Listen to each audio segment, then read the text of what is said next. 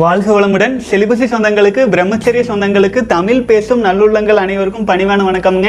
இன்றைய தினம் பிரம்மச்சரியத்திற்கான அறுபத்தி ஆறாவது நாள் வந்திருக்கிறோம். ரொம்ப சந்தோஷமா இருக்கு. ஒரு ஒரு நாளும் மன உறுதியோடு பிரம்மச்சரியத்தில் ஸ்ட்ராங்காக கடந்து வந்துட்டு இருக்கிறோம்ங்க சகோதரர்களே நேற்றைய தினம் வீடியோ பெருசானதுனால பதினோரு மணிக்கு ஒரு வீடியோ எப்போதும் போல் ஒரு வீடியோ போட்டிருந்தோம். இன்னைக்கு எவ்வளோ நேரம் ஆகுன்னு தெரியலிங்க இப்போ தான் ஆரம்பிக்கிறோம். ஆனால் நிறைய கேள்வி பதில் அதோடு சித்தர்களின் பாடல்கள் எல்லாமே வரிசையாக லைனப்பில் இருக்குதுங்க. வேக வேகமாக பார்த்துட்டு போயிடலாம். அப்புறம் வந்து பார்த்தீங்கன்னா நாளை காலை இல்லைன்னா நான் இது வீடியோ பெருசாகிடுச்சுன்னா நாளை காலையில் போட முடியாது. பட் இருந்தாலும் பரசுராமரை பற்றி ஒரு தனி ஆடியோ ஃபைல் எல்லாம் ரெடி பண்ணியிருக்குதுங்க. ஏன்னா பரசுராமர் வந்து பார்த்தீங்கன்னா பிரம்மச்சரியத்தின் சிகரம். ஆச்சுங்களா?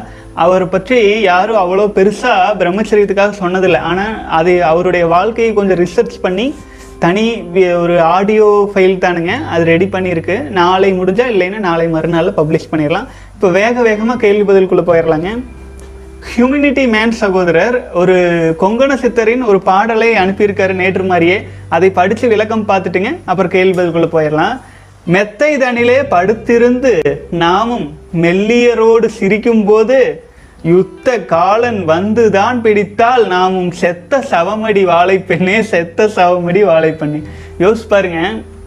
இதில் கொங்கனர் வந்து ரெண்டு விஷயத்தை எடுத்து பேசுறாரு இதில் இந்த பாடலில். அதாவது ரெண்டு பெண்களை பற்றி பேசுறாரு. நல்லா நோட் பண்ணிக்கங்க. மெல்லியரோடு சிரிக்கும் போது மெத்தை தனிலே படுத்து நாம மெல்லியரோடு மெல்லிடையால் அப்படியெல்லாம் சொல்லுவாங்க இல்லைங்களா? மெல்லியரோடு சிரித்து கெக்க பொக்கன்ட்டு உயிரணுக்களை வீணாக்கிட்டு இருக்கும்போது ஆச்சுங்களா? அப்போ ஒரு பெண் அடுத்தது யுத்த காலன் வந்து பிடித்தால் நாம் செத்த சவமடி வாழை பெண்ணே வாழை பெண்ணேங்கிறது இன்னொரு பெண். ஆச்சுங்களா?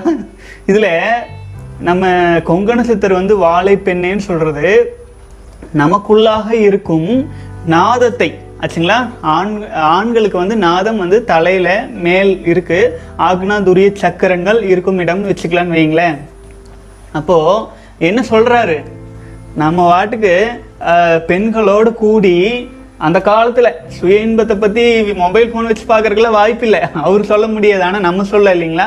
அப்போது பெண்களோடு கூடி இருந்தாலும் சரி இல்லை மொபைல் ஃபோன் அது இது கண்டதே வச்சு உயிரணுக்களை வீணாக்கிட்டு இருந்தாலும் என்ன ஆகும் அப்படின்னு தனக்குள்ளாக இருக்கும் தனக்குள்ளாக இருக்கும் வாழை பெண்ணிடம் அதாவது வந்து பார்த்தீங்கன்னா நம்முடைய ஆகுனாதுரிய சக்கரம் உள்ளார்ந்து இருக்க இருக்கிற மேல்நிலை சக்கரங்களிடம் அவர் என்ன சொல்கிறாருன்னா யுத்த காலன் வந்து நம் கைப்பிடிச்சா செத்த சவம் ஆயிடுவோம் உஷாராக இருந்து நம்முடைய உயிரணுக்களின் ஆற்றலை அந்த வாழைப்பெண்ணோடு கொண்டு போய் சேர்த்திரோன்னு வாழை பெண்ணே நான் செத்த சவமாக மாற மாறிடக்கூடாது. என்னுடைய உயிராற்றலை நீ இழுத்து வச்சுக்கோ. அப்படின்னு ஒரு இடத்துல இருக்கிற குறையை இன்னொரு இடத்துல சொல்லி அதை சரி பண்ணிக்கிறதுக்காக தனக்குள்ளாகவே ஈர்த்து கொள்ள வேண்டும் அப்படின்னு வாழைப்பெண்ணிடம் சொல்கிற மாதிரி சொல்கிறாரு வாழ்க வளமுடன்.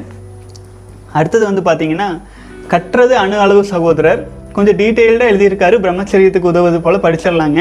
வள்ளலார் மார்க்க உபதேச உபதேசத்தில் ஒருவர் கூறினார் தேனில் இனிப்பு மறைந்திருப்பது போல உன் ஊனிலே சிவன் நிறைந்திருக்கிறானே என்றார். இதனால்தான் வள்ளலால் வள்ளலார் வழியில் வருபவர்கள் அதிதீவிர பிரம்மச்சரியம் கடைபிடிக்கிறார்கள் போலான்னா சில சித்த யோகிகள் கூறுகையில் குண்டலினி போன்ற சில யோகங்கள் பின்பற்றும் போது குறிப்பிட்ட சில நிலை கடக்கும் போது கட்டுக்கடங்கா காமம் ஏற்படும். பழங்காலத்தில் சித்தர்கள் காடுகளில் யோகம் செய்ததால் சிந்தனை தவறாமல் விபத்து நிகழாமல் தங்களை தற்காத்து கொண்டனர். ஆனால் நாம் உலக வாழ்வில் இருந்து கொண்டு அந்நிலையை கடக்கும் போது தவறு நேர வாய்ப்புள்ளது. எனவே அப்போது திருமணமாகி இருந்தால் பிரச்சனை இல்லை. திருமணமாகி இருந்தாலும் பிரச்சனை தான். ஆச்சுங்களா? அது அதுக்கு நான் சொல்கிறேன் இருங்க. அடுத்தது பிரச்சனை இல்லை ஆனால் தீவிர பிரம்மச்சாரியாகிய ஒருவன் அந்நிலையை கடப்பது மிகவும் வேதனை என்கிறார்கள். உலக வாழ்க்கையில் இருக்கும்போது தீவிர பிரம்மச்சரியத்தில் சில நிலை செல்லும் போது நம்மால் அதை கடக்க முடியுமான்னா நிச்சயம் எதை இழந்தாலும் இறைவனை விரப்புவதில்லை என. வாழ்க வளமுடன். சகோதரரே நம்ம வந்து குண்டலினி யோகத்தில் பார்த்தீங்க அப்படின்னா ஆரம்ப கட்டத்தில் பார்த்தீங்கன்னா தவ முறைகள் சித்தர்களின் வழிமுறையில் வரும்போது பார்த்தீங்கன்னா மூலாதாரம் சுவாதிஷ்டானம் மணிப்பூரகம் அநாகதம் விசுப்தின்னு கீழ்நிலை சக்கரங்கள் படிப்படியாக படிப்படியாக வந்து நம்முடைய உயிர் மையத்தை உயிர் மையம் எங்கே இருக்குங்க? எல்லாருக்கும் இப்போ சாதாரண நிலையில் இனப்பெருக்கு பாகத்தில் இருக்குது ஆச்சுங்களா? உயிர் மையம். இப்போ எப்படி ரத்தத்துக்கு மையம் இதயம்னு இருக்குது ஆனால் ரத்த இதயத்தில் மட்டும்தான் இருக்கா? உடல் முழுவதும் இருக்குது அது நம்முடைய உயிரின் மையமாக எல்லோருக்கும் இப்போதைக்கு ஒரு மனிதன் வயசுக்கு வந்ததுக்கப்புறம் இனப்பெருக்க பாகத்தில் இருக்குது மூலாதார சக்கரத்தில் இருக்குது. அந்த உயிர் மையத்தை ஒரு ஒரு சக்கரமா ஏற்றி ஏற்றி மேலே கொண்டு வர்றது. அந்த மேலே கொண்டு வருவதற்கு தகுந்தாற் போல நமசிவாயான்னு சொல்கிறோம் இல்லைங்களா? அந்த மந்திரமே பார்த்தீங்கன்னா ந ம சி வா யா ஒரு ஒரு வார்த்தையின் ஒளியும் ஒரு ஒரு சக்கரத்தில் அந்த உயிராற்றலை மேலே எடுத்து கொண்டு வர்றதுக்காகத்தான். ஆச்சுங்களா? எல்லாத்துலேயும் சயின்ஸு முறைப்படி கல்வி முறையாக அது இருந்ததுங்க. அப்படி இருக்கும்போது என்ன பண்ணாங்க அப்படின்னா மூலாதார சக்கரத்தில் மறைவாக இருக்கும்போது பிரச்சனை இல்லை. அடுத்தது சுவாதிஷ்டான சக்கரத்துக்கு மேலெழும்பி வரும்போது அது நீர் மையம். ஆச்சுங்களா? நம்முடைய வித்து சக்தியோடு தொடர்புடைய மையம். அப்புறம் நம்ம பார்க்கடலில் விஷ்ணு குடிகொண்டிருக்காருன்னு சொல்லுவாங்க பார்த்தீங்களா திருமந்திரத்தில் சொல்லியிருப்பாங்க. நம்முடைய சுவாதிஷ்டான சக்கரம் விஷ்ணுவின் இருப்பிடம்னு சொல்லியிருப்பாங்க. எவ்வளோ பெரிய விஷயம் பாருங்க. பார்க்கடலும் கூட நம்ம உடலில் இருக்கிற நம்முடைய உயிரணுக்களில் இருக்கும் விந்து சக்தி கடலை தான் பால்னா வெள்ளை இல்லைங்களா? கடல் தான் சொல்லியிருக்காங்க. பார்க்கடலில் விஷ்ணு உரைகிறார் அப்படின்னு.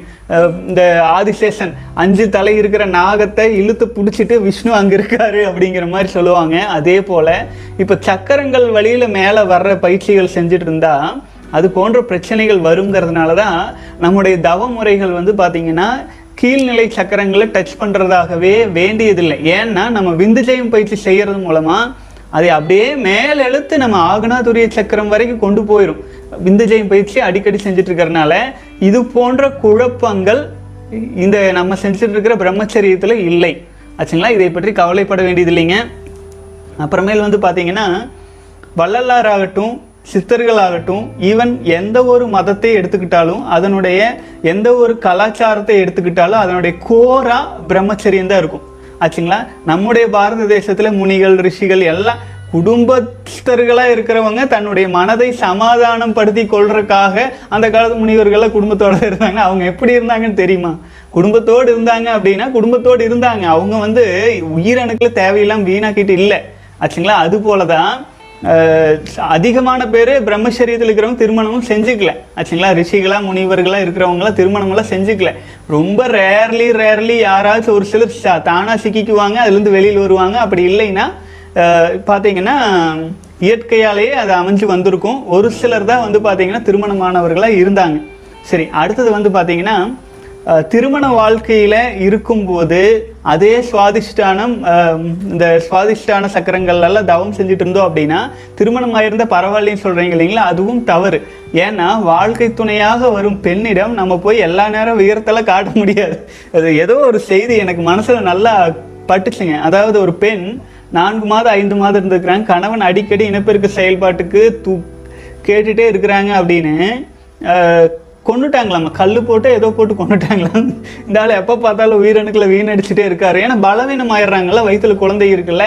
ஏன்னா சினிமாவிலையும் அதுலேயும் இதுலேயும் கண்ட கண்ட ஆகாவளி புத்தகங்களையும் தான் பெண்களுக்கு வந்து பயங்கரமாக அது இதுன்னுலாம் சொல்லிட்டு இருப்பாங்க.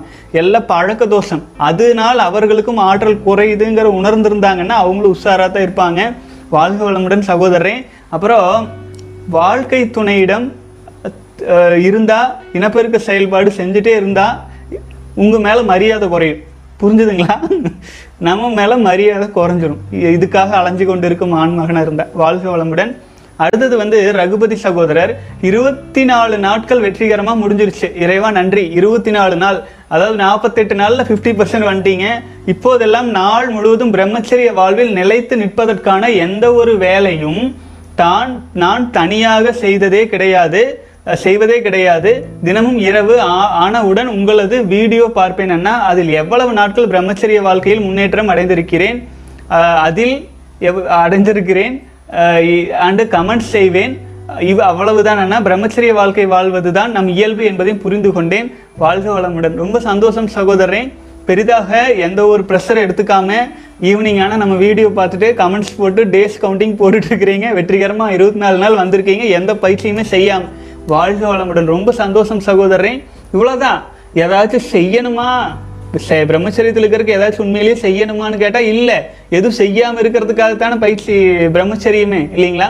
ஆகவே உங்கள் மனது ஸ்டேபிளாக இருந்து கரெக்டாக டிரான்ஸ்மியூட்டேஷன் நடந்துட்டு இருந்துச்சுன்னா இயல்பில் வந்துடலாமுங்க இது ஒரு பெரிய விஷயமே இல்லை. பிரம்மசரீரத்தில் இருக்கிறதா நம்முடைய இயல்பே அப்படிங்கிற உண்மையை உணர்ந்துட்டோம் அப்படின்னா அப்புறம் எல்லாமே நார்மலைஸ் ஆயிரும். வாழ்க வளமுடன். அண்ணா எனக்கு இருபத்தி மூணு வயதாகுது. எட்டாவது படிக்கும்போது எனக்கு இடது கண்ணில் அடிபட்டு பார்வை பறி போனது போன ஜென்மத்தில் செய்த பாவமா என்று தெரியவில்லை.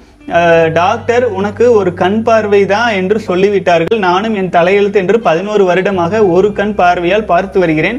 இடையில் சுய இன்பம் என்று ஒரு நரகத்தில் மாட்டிக்கொண்டு பயம் நடுக்கம் சோர்வு கூச்சம் வலிமை இல்லை.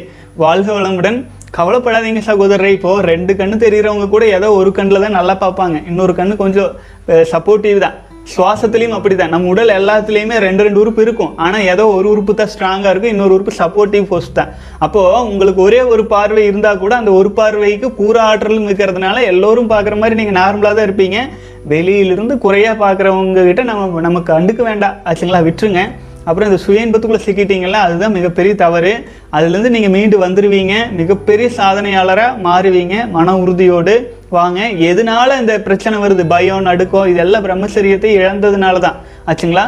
அது வேற இது கூட கம்பைன் பண்ணிக்க வேண்டியதில்லை. தாழ்வு மனப்பான்மை சுத்தமாக தேவையில்லை. ஏன்னா இது வந்து பார்த்தீங்க அப்படின்னா உங்களுக்கு இறைவன் ஏதோ ஒரு நல்ல காரணமாக கூட இருக்கலாம். புரிஞ்சுதுங்களா? எதையுமே வந்து நம்ம மனசில் பெருசாக எடுத்துக்கொள்ளக்கூடாது. பிரம்மச்சரியத்தில் ஸ்ட்ராங்காக வாங்க. இந்த மாதிரி அனைவர் முன்னால் நல்லா உயர்ந்து நீ நம்ம காட்டலாம். சரிங்களா? வாழ்க வளமுடன். அடுத்தது வந்து ஹாய் ஜி வணக்கம். I have big question this year I tried very hard no fap but failed January I had fapped two times same on February on March I had hold for thirty three days but at last I have fapped I just want to know I have urged after three weeks will no fap and every one I have every time i have adjust there is some liquid coming out uh, in my penis and sperm and how to control it coming out வாழ்க வளமுடன் uh, today also high urges i am planning to join vindhyayam practices when can i join uh, to start the practice அடுத்தது age வந்து முப்பத்தஞ்சு இருபத்தி இருபது வருஷமாக வீணாக்கிட்டு இருக்கீங்க வாழ்க வளமுடன் சகோதரன் பிரம்மசரீரத்தில் ஸ்ட்ராங்காக இருங்க. அதாவது அர்ஜஸ் வர்றது இயல்பு. காம உணர்வுகள் வர்றது இயல்பு. இயல்பு மீன்ஸ் வந்து என்னன்னு கேட்டிங்கன்னா அது ஒரு காரணத்தோடு வந்துச்சுன்னா அது இயல்பு. நம்ம பழக்கப்படுத்தி வச்சுக்கிறோம். பழக்கப்படுத்தி வச்சுட்டு வந்துட்டு இருக்கும்போது அது இயல்புக்கு மாறா மாறிடுது. ஆச்சுங்களா? உடலில் இருக்கும் எல்லா ஆற்றலும் எந்த ரிசல்ட்டாக எங்க போகுதுங்க? உயிரணுக்களாக தான் மாறுது. உயிரணுக்கள்லேருந்து காந்தமும் காந்தத்திலிருந்து மனமும் மனம் ஐந்து புலன்கள் வழியாக பார்த்தீங்க அப்படின்னா வேலை செஞ்சுட்டு இருக்குது. இப்போ நாம வந்து இனப்பெருக்கத்திலேயே அதை வீணாக்கிட்டு இருந்தோம்னா ஐந்து புலன்கள்லேயே ஆற்றல் கம்மியாக தான் இருக்கும். பெருசாக எதுவும் அச்சீவ் பண்ண முடியாமல் இருக்குங்க மன உறுதியோடு ஆச்சுங்களா? நீங்கள் வந்து அர்ஜஸ் எல்லாம் வந்துச்சுன்னா என்ன பண்ணலாம்? இல்லை பதினஞ்சு நாள் கடந்தால் தான் பிரச்சனை வந்துட்டு இருக்குன்னா விந்துஜயம் பயிற்சியில் கலந்துக்கலாங்க.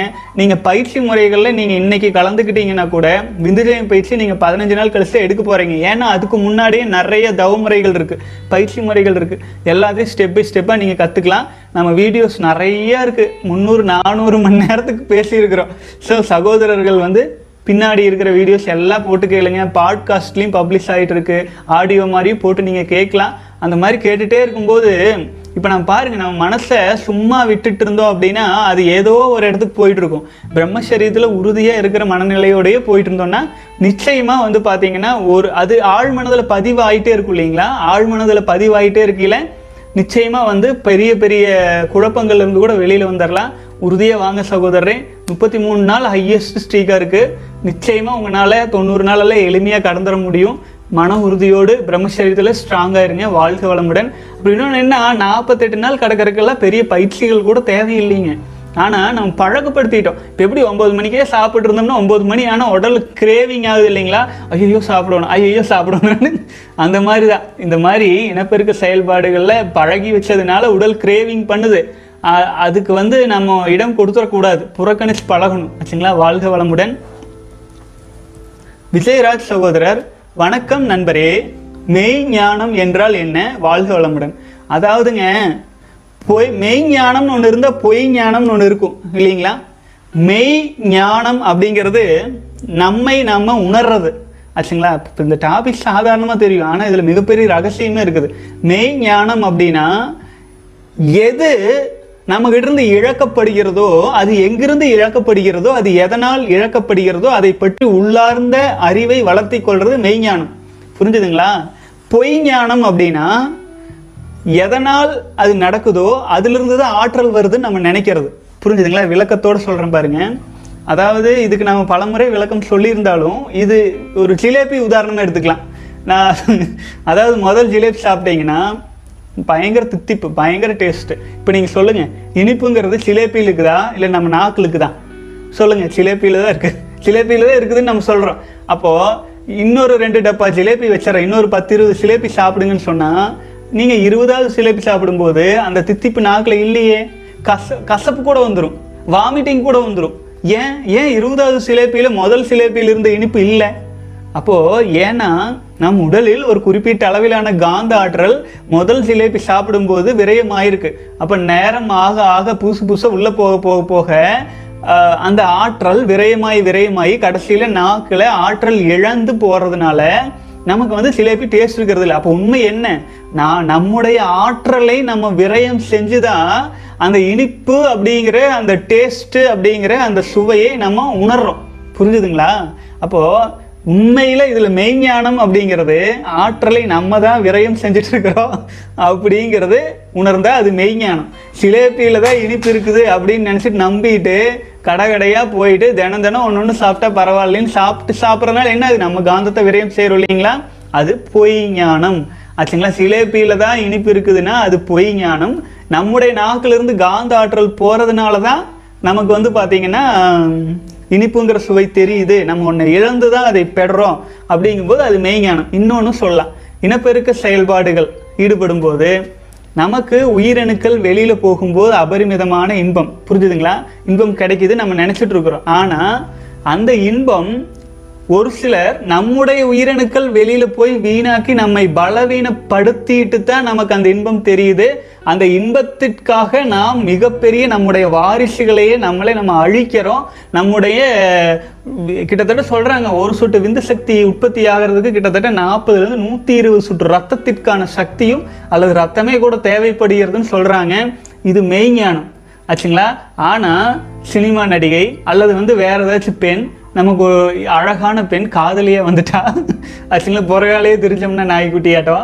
இப்படி எல்லாம் இருந்தால் அந்த பெண் கிட்ட இருந்து இந்த இன்பம் நமக்கு வருதுன்னு நினைக்கிறோம் பார்த்தீங்களா இது பொய் ஞானம். புரிஞ்சுதுங்களா?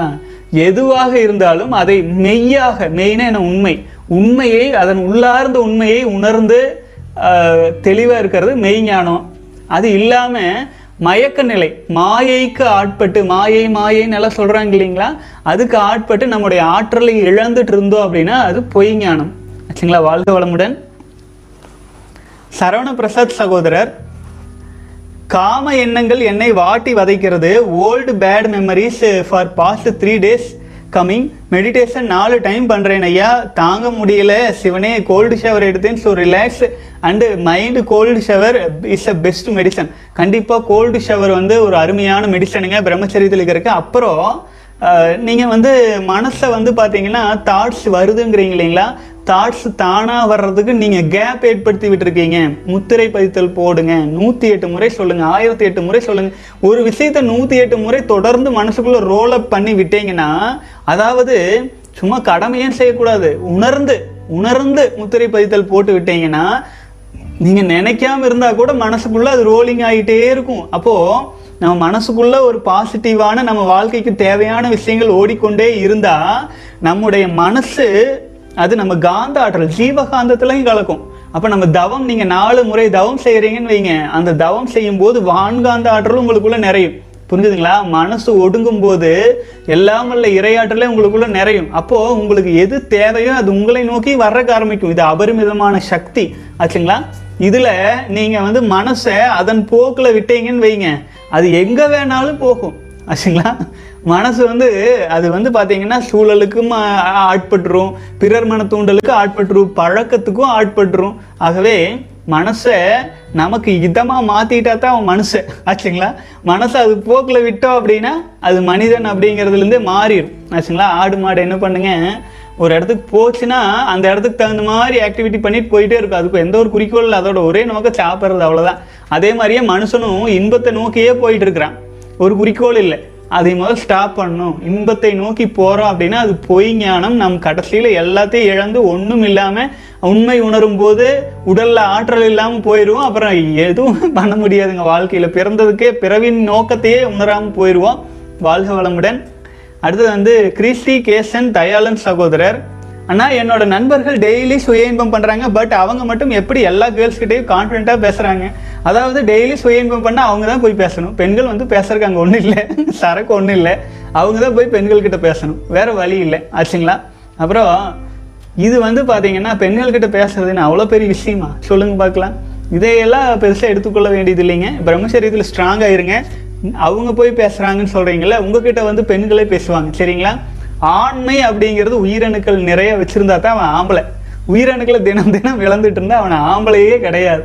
புரிஞ்சுதுங்களா ஏன்னா ஆண்மைங்கிறது அங்கே உயிரணுக்கள் இருக்கணும்ல வாரிசுகள் நிறைய உடலுக்குள்ள இருக்கணும்ல. ஆண்மைனா என்ன? குழந்தை பிறந்துருச்சுன்னா ஆம்பளைன்னு காலை தூக்கி விட்டுக்கிறாங்கல்ல. அப்போ ஆண்மைங்கிறத உயிரணுக்களை வீணாக்காம வச்சிருந்தா தான். ஆச்சுங்களா? அந்த மாதிரி இருக்கும்போது இயல்பாகவே கேர்ள்ஸு ஃபீமேல் அட்ராக்ஷன் இயல்பாகவே வரும். அடுத்தவங்கள பார்த்து நம்ம சூடு போட்டுக்க வேண்டியது இல்லைங்க. அவங்க வந்து ஒரு சில பழக்க வழக்கத்திலேயே இருப்பாங்க. ஆச்சுங்களா? அதுக்கு பழக்க வழக்கத்தில் இருக்கிறதுனால அது இயல்பில் இருக்கலாம். ஒரு சிலர் வந்து இன்ட்ரோவேர்ட்டாக இருப்பாங்க. தனக்குள்ளாக அதிக கவனத்தை செலுத்திட்டு இருப்பாங்க. அப்போ நீங்கள் உங்கள் காந்த ஆற்றலை அதிகப்படுத்தும் போது உங்களுக்கு அது இயல்பாக மாறிடும் நீங்கள் தொண்ணூறு நாள் பிரம்மச்சரியத்தை கடந்தீங்கன்னா நீங்களும் அதே மாதிரி இயல்பாக மாறிடலாம். நீங்கள் அந்த மாதிரி ஆகணும்னு நினச்சே பிரம்மச்சரியத்தில் இருந்தால். ஆச்சுங்களா? வாழ்க வளமுடன். பரத்குமார் சகோதரர் அண்ணா I relaxed because I was in house alone and parents went to work I was controlling a week but failed I like to go to school Anna because I was not in home வாழ்க வளமுடன் சகோதரரே. ஆமாங்க. ஏன்னா எந்த ஒரு சூழ்நிலையிலலாம் நமக்கு இந்த பாதிப்பு வருதுன்னு தெரியுதோ அந்த இடத்துல தப்பிச்சு ஓடிட்டா அதுலேருந்து வெளியில் வந்துடலாம் ஆரம்ப கட்டத்தில். ஆச்சுங்களா? இது ரொம்ப முக்கியம். ஏன்னா ஒரு குறிப்பிட்ட சூழல்ல நம்ம இருந்து இனப்பெருக்க செயல்பாட்டு நினைப்பில் உயிரணுக்களை வீணாக்கி வீணாக்கி ஒரு ட்ரெயினை பாயிட்டோம்னு வைங்க. அந்த பழக்க தோஷமே நம்மளை இழுத்து விட்டுரும். ஏதாச்சும் ஒரு வேலையில பிஸியாக இருங்க. முத்திரை பைத்தல் உறுதியாக சொல்லிட்டு இருங்க. மன உறுதியை வளர்த்தி கொள்ளுங்கள். தினம் தினம் நம்ம வீடியோ போட்டிருக்கோம். பாட்காஸ்ட் போட்டு கேட்டு பாருங்க. ஸோ இது வந்து ஒரு மிகப்பெரிய நம்முடைய வாரிசுகளை நம்ம அழிக்கிறோம். நம்ம குழந்தைகளை நம்ம வந்து கில் பண்ணுறோம் புரிஞ்சுதுங்களா? விளையாடல நம் தாய் தந்தையரே நம்மை வந்து அழிச்சா நமக்கு எப்படி இருக்கும்? அதுக்கு வந்து இன்னும் வந்து அது ஒரு கருமுட்டை கிடைக்காம நமக்குள்ள இருக்குதுங்கிற ஒரே காரணத்துக்காக அதில் இருக்கிற ஒரு சிறு இன்பம் கிடைச்சிருது அப்படிங்கிற ஒரே காரணத்துக்காக நம்ம வதச்சிட்டே இருந்தால் நமக்கு ஆற்றல் குறைபாடு வரும். ஆச்சுங்களா? இப்போ இந்த மனசு வந்து வலிமை குறைஞ்சிட்டே இருந்தால் நம்ம எப்பதான் எதைத்த சாதிக்கிறது? இந்த பெற்றவர்கள் இருக்காங்களே என்னத்தை சொல்கிறது இதெல்லாம் புரிஞ்சு தன்னுடைய வாரிசுகளுக்காச்சும் சொல்லி வைக்கணும் வளர்த்தையிலேயே சூழல் வந்து பார்த்திங்கன்னா நீங்கள் மன உறுதியோடு பிரம்மச்சரியத்திற்கான சூழலில் வாழ்வதற்கு நீங்களே முயற்சி பண்ணுங்க. வீட்டுக்குள்ளேயே இருக்காதீங்க. இன்னும் கொரோனா லாக்டவுன் போடலீங்கல்ல. கொஞ்சம் வெளியில் போயிட்டு வாங்க. மன உறுதியோடு ஸ்ட்ராங்காக பிரம்மச்சரியத்தில் இருங்க. ஆரம்ப கட்டத்தில் கஷ்டம்தான். ஆனால் போக போக முடியாத விஷயமும் இல்லை. உங்களால் நிச்சயமாக முடியும். வாழ்க வளமுடன். அடுத்தது பரமசிவம் சிவா சகோதரர் கேட்டிருக்கீங்க. அண்ணா வாழை சக்தி என்கிறார்களே இது என்ன? அதை பத்து வயது பெண்ணாக குறிப்பிட குறிப்பிடுகிறார்கள். திரிபுர சுந்தரி பாலாம்பிகை வாழை தேவி என்கிறார்களே இது என்ன சொல்லுங்க? இவரை வணங்கித்தான் சித்தர்கள் மேன்மை நிலையை அடைந்தார்கள் என்கிறார்கள். ஆமாங்க. நான் அதை சொல்றேன் பாருங்க. விந்து ஜெயம் பயிற்சி நம்ம பண்றோம். விந்து ஜெயம் பயிற்சி பண்ணும்போது விந்து நமக்கு வந்து கீழே இனப்பெருக்க பாகத்தில் இருக்கு. விந்து ஜெயமாகும் போது அது எங்க ஜெயமாகும்? அது நாதத்தோடு ஆண்களுக்கு மேல இருக்கு நாதம். இங்க இருக்கு. ஆச்சுங்களா அங்கதான் நம்ம இழுத்து சேர்த்துறோம். நம்முடைய உயிர் அணுக்களை நாதத்தோடு எடுத்து சேர்த்தும் போது அது அந்த நாதம் வந்து ஒரு பெண். பெண்ணின் இனப்பெருக்கத்தில் பாகங்களை வந்து நம்ம வந்து சாதாரணமாகவே அது நாதம் சுரோனிதம் அப்படி சொல்லுவாங்க. அதே மாதிரி தான் ஆண்களுக்கு வந்து அது இங்கே தலையில் இருக்குது அதை வாழை பெண்ணேட்டு கொங்கனர் சொல்லுவார். அவரெல்லாம் தன்னை உணர்ந்த ஞானி. ஆச்சுங்களா? பக்தி மார்க்கத்துக்கு அவர் பாட்டு எழுதி வைக்கல. அவர் ஞான மார்க்கத்துக்கு சொல்லி வச்சிருக்கிறாரு. அதை உணர்ந்து புரிஞ்சுக்கோணுங்க. அப்புறம் வாழைங்கிறது சக்தி தான் ஆச்சுங்களா? அது சக்தி தான் என்ன வேணால் சொல்ல இல்லைங்களா? ஆற்றல் தான் சக்தி சிவம். அப்புறம் அதை பத்து வயது பெண்ணாக ஆமாம் ஏன்னா ஒரு ஒரு ஆண்மகனும் பத்து பன்னெண்டு வயசு ஆகும்போது தலையில் இருக்கும் உயிராற்றல் உடல் ஓரளவு இம்ப்ரூவ்மெண்ட் ஆயிடுச்சு முனி உயிரணுக்கள் கீழே போகலான்னு விந்து சக்தி கீழே வந்தோடனே அப்போ மேலே என்ன இருக்கும்? நாதம் இருக்கும். அப்போ அந்த வாழைப்பெண் எப்போ எப்போ வந்து ஜனிக்கிறாங்க? எப்போ எந்த வயது? ஒரு பத்து பன்னெண்டு வயசு ஆகணும் இல்லைங்களா? அப்போ பத்து பன்னெண்டு வயசு ஆகையில் பெண்ணாக குறிப்பிடுவாங்க. பத்து பன்னெண்டு வயசு பெண்ணாக தான் இங்கே குறிப்பிடுவாங்க. அதுக்கு முன்னாடி இங்கே வாழைப்பெண் இல்லை. ஏன்னா நமக்கு அதாவது ஏஜ் அட்டன் பண்ணதுக்கப்புறம் தான் இங்கே வாழைப்பெண் அப்படிங்கிற ஒரு ஒரு நாத சக்தியே நமக்கு உற்பத்தி ஆகுது. அப்புறம் வந்து பார்த்தீங்கன்னா பாலாம்பிகை.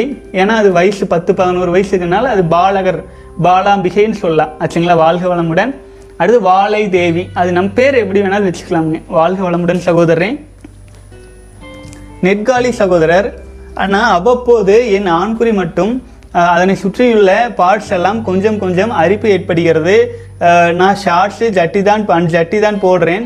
எப்போதும் அந்த ஷார்ட்ஸில் ஆண்குறி உராய்வது ஏற்படுகிறது. அதை சரி செய்ய வேண்டி இருக்கிறது அதுவும் இரவு நேரங்களில் கொஞ்சம் அதிகமாகவே இருக்குது பகலிலும் கொஞ்சம் இருக்குது இது ரெண்டையும் எப்படி சரி செய்வதுன்னா இதனால் பிரம்மச்சரியத்துக்கு ப்ராப்ளம் வருமா? வாழ்க வளமுடன். அதெல்லாம் தேவையில்லாத விஷயங்க ஆச்சுங்களா? வேண்டாம். வாழ்க வளமுடன் அதாவது வந்து பார்த்தீங்கன்னா உள்ளாடை அப்படின்னு ஒரு வீடியோ போட்டிருப்பா அதை போட்டு பாருங்கள் நான் நல்லா பாலைவனத்தில் துபாய் மாதிரி நாடுகள்ல எல்லாம் இருந்தேங்க. அங்கெல்லாம் பயங்கர வெப்பம் ஆச்சுங்களா? அதில் நம்ம உள்ளூர் சட்டி மேலொன்று அது இதெல்லாம் போட்டால் காரெல்லாம் ஓட்ட முடியாதுங்க. அப்படியே ஒரு நாளைக்கு ஐநூறு ஐநூறு கிலோமீட்டருக்கு மேலே மார்க்கெட்டிங் நம்ம பிஸ்னஸ் நாம தான் இம்ப்ரூவ் பண்ணிட்டு காரில் சுற்று சுற்றுன்னு சுற்றி இருக்கிற ஓட்டிகிட்டு அந்த சமயத்தெல்லாம் முடியாது ஆச்சுங்களா? அப்போ அந்த மாதிரி சமயங்கள்லாம் ஜட்டி அது இதெல்லாம் அப்போ தான் தூக்கி வீசினேன். நான் திருப்பூர்லேருந்து திருப்பூரில் தான் இருந்தேன். ஆனாலும் அங்கே தான் அதெல்லாம் மேனுஃபேக்சரிங் ஆகுது இல்லைங்களா? ஆனால் அது தேவையில்லை. அது போடும்போதே அதே தேவையில்லாத ப்ரெஷரு அதே தேவையில்லாத வெப்பம் ஆச்சுங்களா? பாடி ஹீட் ஆனாலே அப்போ வந்து பார்த்தீங்கன்னா நமக்கு வந்து உயிரணுக்கள் வெளியில் வர்றதுக்கு வழி வகுத்துரும் ஆச்சுங்களா? ஒரு ஒரு வெண்ணெய் இருக்குது அது ஹீட்டானால் உருகிரும் இல்லைங்களா? அது ஹண்ட்ரட் பர்சன்ட் ஈக்குவல் பண்ண முடியாது. பட் இருந்தாலும் பாருங்கள் எந்த ஒரு திடப்பொருளாக இருந்தாலும் வெப்பமாகும் போது ஒன்று ஆவியாகும் இல்லைன்னா உருகும் இல்லைங்களா?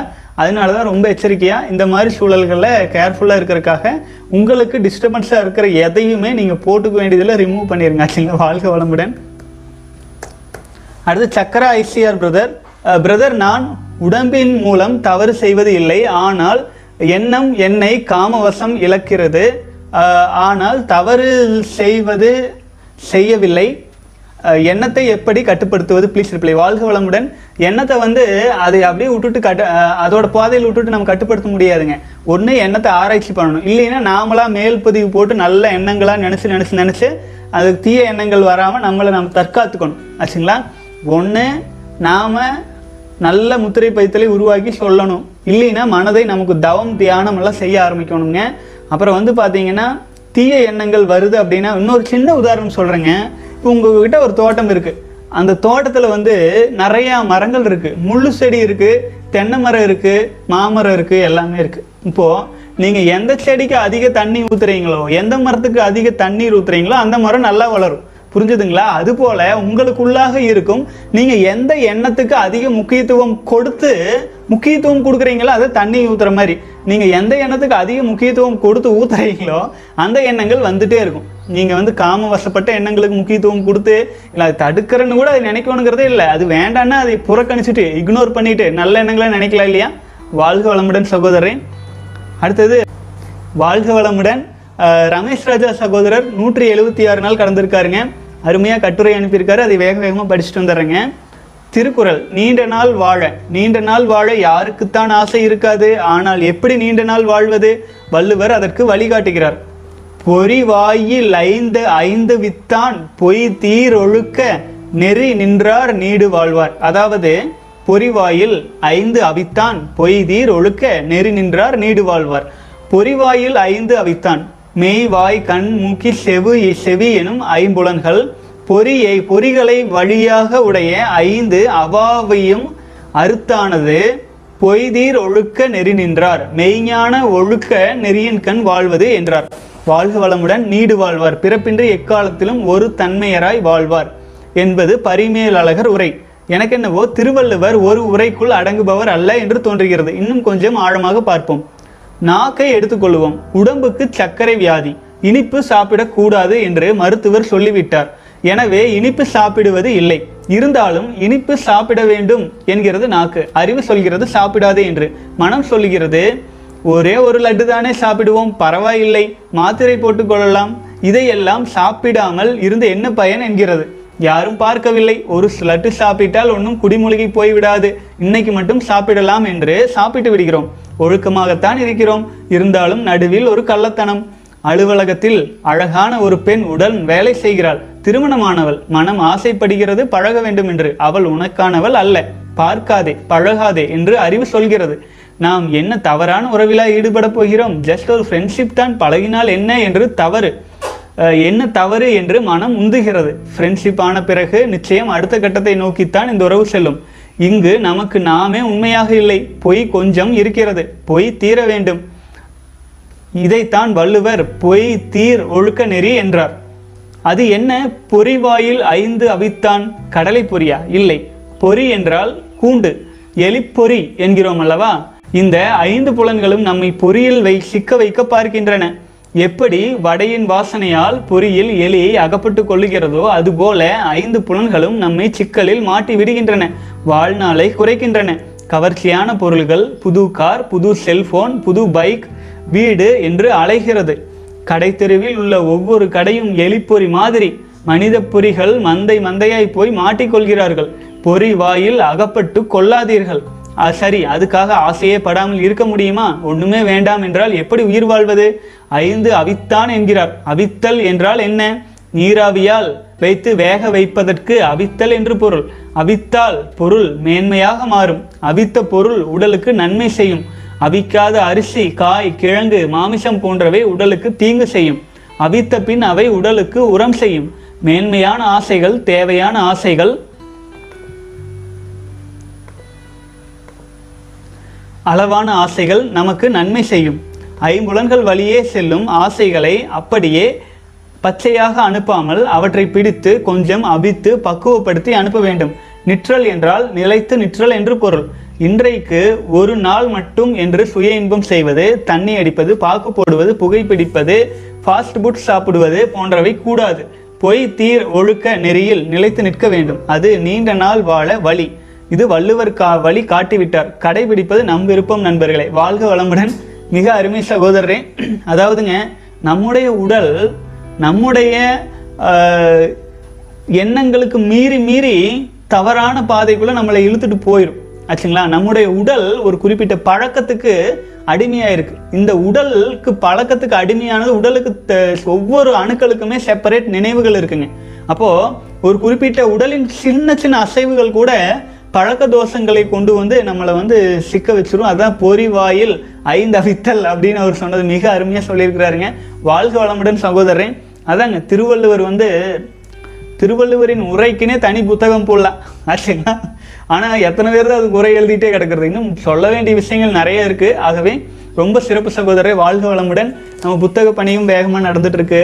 அப்புறம் இன்னும் பார்த்தீங்க அப்படின்னா வீடியோஸ் வந்து பார்த்தீங்கன்னா இன்னும் இம்ப்ரூவ் பண்ண வேண்டியது இருக்குது பாட்காஸ்ட் இருக்குது நிறைய வேலைகள் அடுத்தடுத்து தொடர்ந்து இருந்துகிட்ருக்குங்க தொடர்ந்து பயணிக்கலாம் சகோதரர்களே. ஒரு ஒரு சகோதரர்களும் நம்ம சேனல் சப்ஸ்கிரைப் பண்ணாமல் பார்த்துட்டு இருந்தீங்கன்னா பண்ணிக்கோங்க.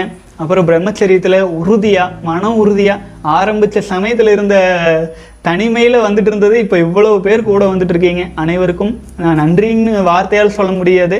அது உண்மையிலேயே வந்து பார்த்தீங்கன்னா நீங்கள் இந்த வீடியோ பார்த்துட்டு உங்களால் பிரம்மச்சரியத்தில் நிலைக்க முடியலை அப்படின்னா அது வந்து எங்கேயும் நான் தப்பு பண்ணுறதா தான் எனக்கு ஃபீல் ஆயிட்டு இருக்கு ஆகவே சகோதரர்களே மன உறுதியோடு பிரம்மசரீரத்தில் தொடர்ந்து வரணும். நம்மள ஏன் ஒரு பன்னெண்டு வருஷம் நம்ம முன்னோர்கள் இருந்தாங்க? ஏன் நம்மளால் இருக்க முடியாதா? நிச்சயமாக முடியும். ஆச்சுங்களா? ஒரு ஆயிரம் நாள் ஆயிரம் ஒரு நூறு பேர் ஆயிரம் கடப்போம். ஆச்சுங்களா? வாழ்க வளமுடன். தொடர்ந்து பயணிக்கலாம் சகோதரர்களே. மீண்டும் நாளை தினம் ஒரு நல்ல வீடியோவில் சந்திக்கலாம்.